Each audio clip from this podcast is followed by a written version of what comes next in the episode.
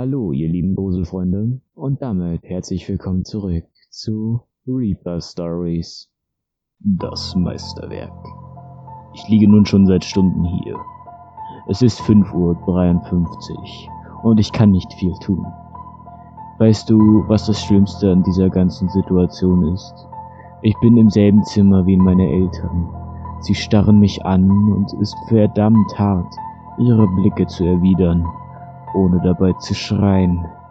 Ihre Augen sind auf mich fixiert und ihre Münder sind weit aufgerissen. Ein stechender Blutgeruch erfüllt den Raum und ich bin wie gelähmt vor Angst. Also, sobald ich auch nur das kleinste Anzeichen von mir gebe, das darauf hindeutet, dass ich wach bin, bin ich geliefert. Ich werde sterben und niemand ist da, der mich retten kann. Ich habe über eine Flucht nachgedacht, doch die einzige Idee, die mir gekommen ist, wäre, meine Beine in die Hand zu nehmen und so schnell wie nur irgend möglich durch die Haustür nach draußen zu rennen und um Hilfe zu schreien, in der Hoffnung, dass die Nachbarn mich hören. Es ist riskant, aber wenn ich hier bleibe, werde ich ganz sicher sterben. Es wartet darauf, dass ich aufwache und sein Meisterwerk sehe. Du fragst dich sicher, was überhaupt los ist. Ich neige manchmal dazu, in meinen Gedanken zu versinken. Vor etwa drei Stunden hörte ich Schreie aus einem anderen Teil des Hauses.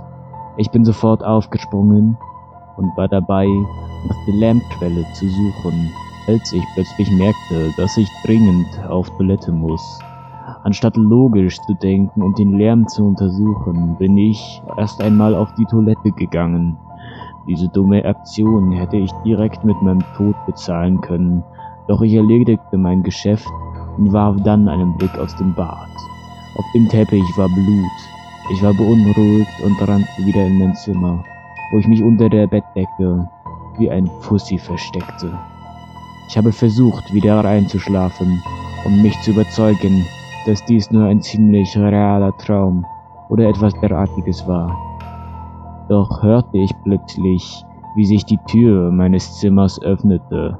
Wie ein ängstliches Kind, welches ich auch bin, lugte ich unter meiner Bettdecke hervor, um zu sehen, was da passiert. Etwas schleifte meine Eltern in mein Zimmer. Es war jedenfalls kein Mensch. Das kann ich dir sicher sagen.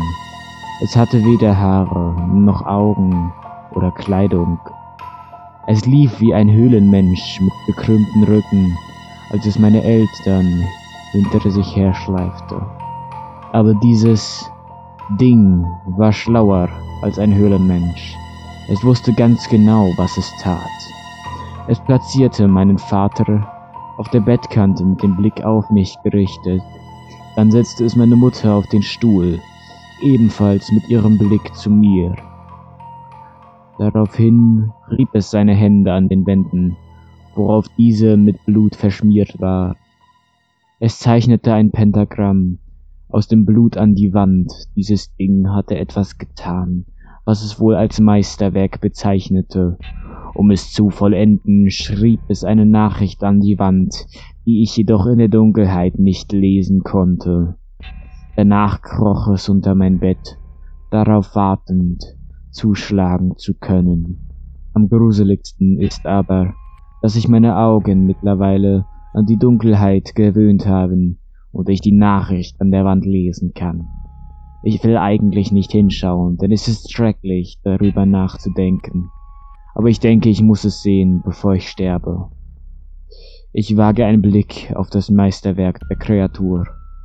Ich weiß, dass du wach bist.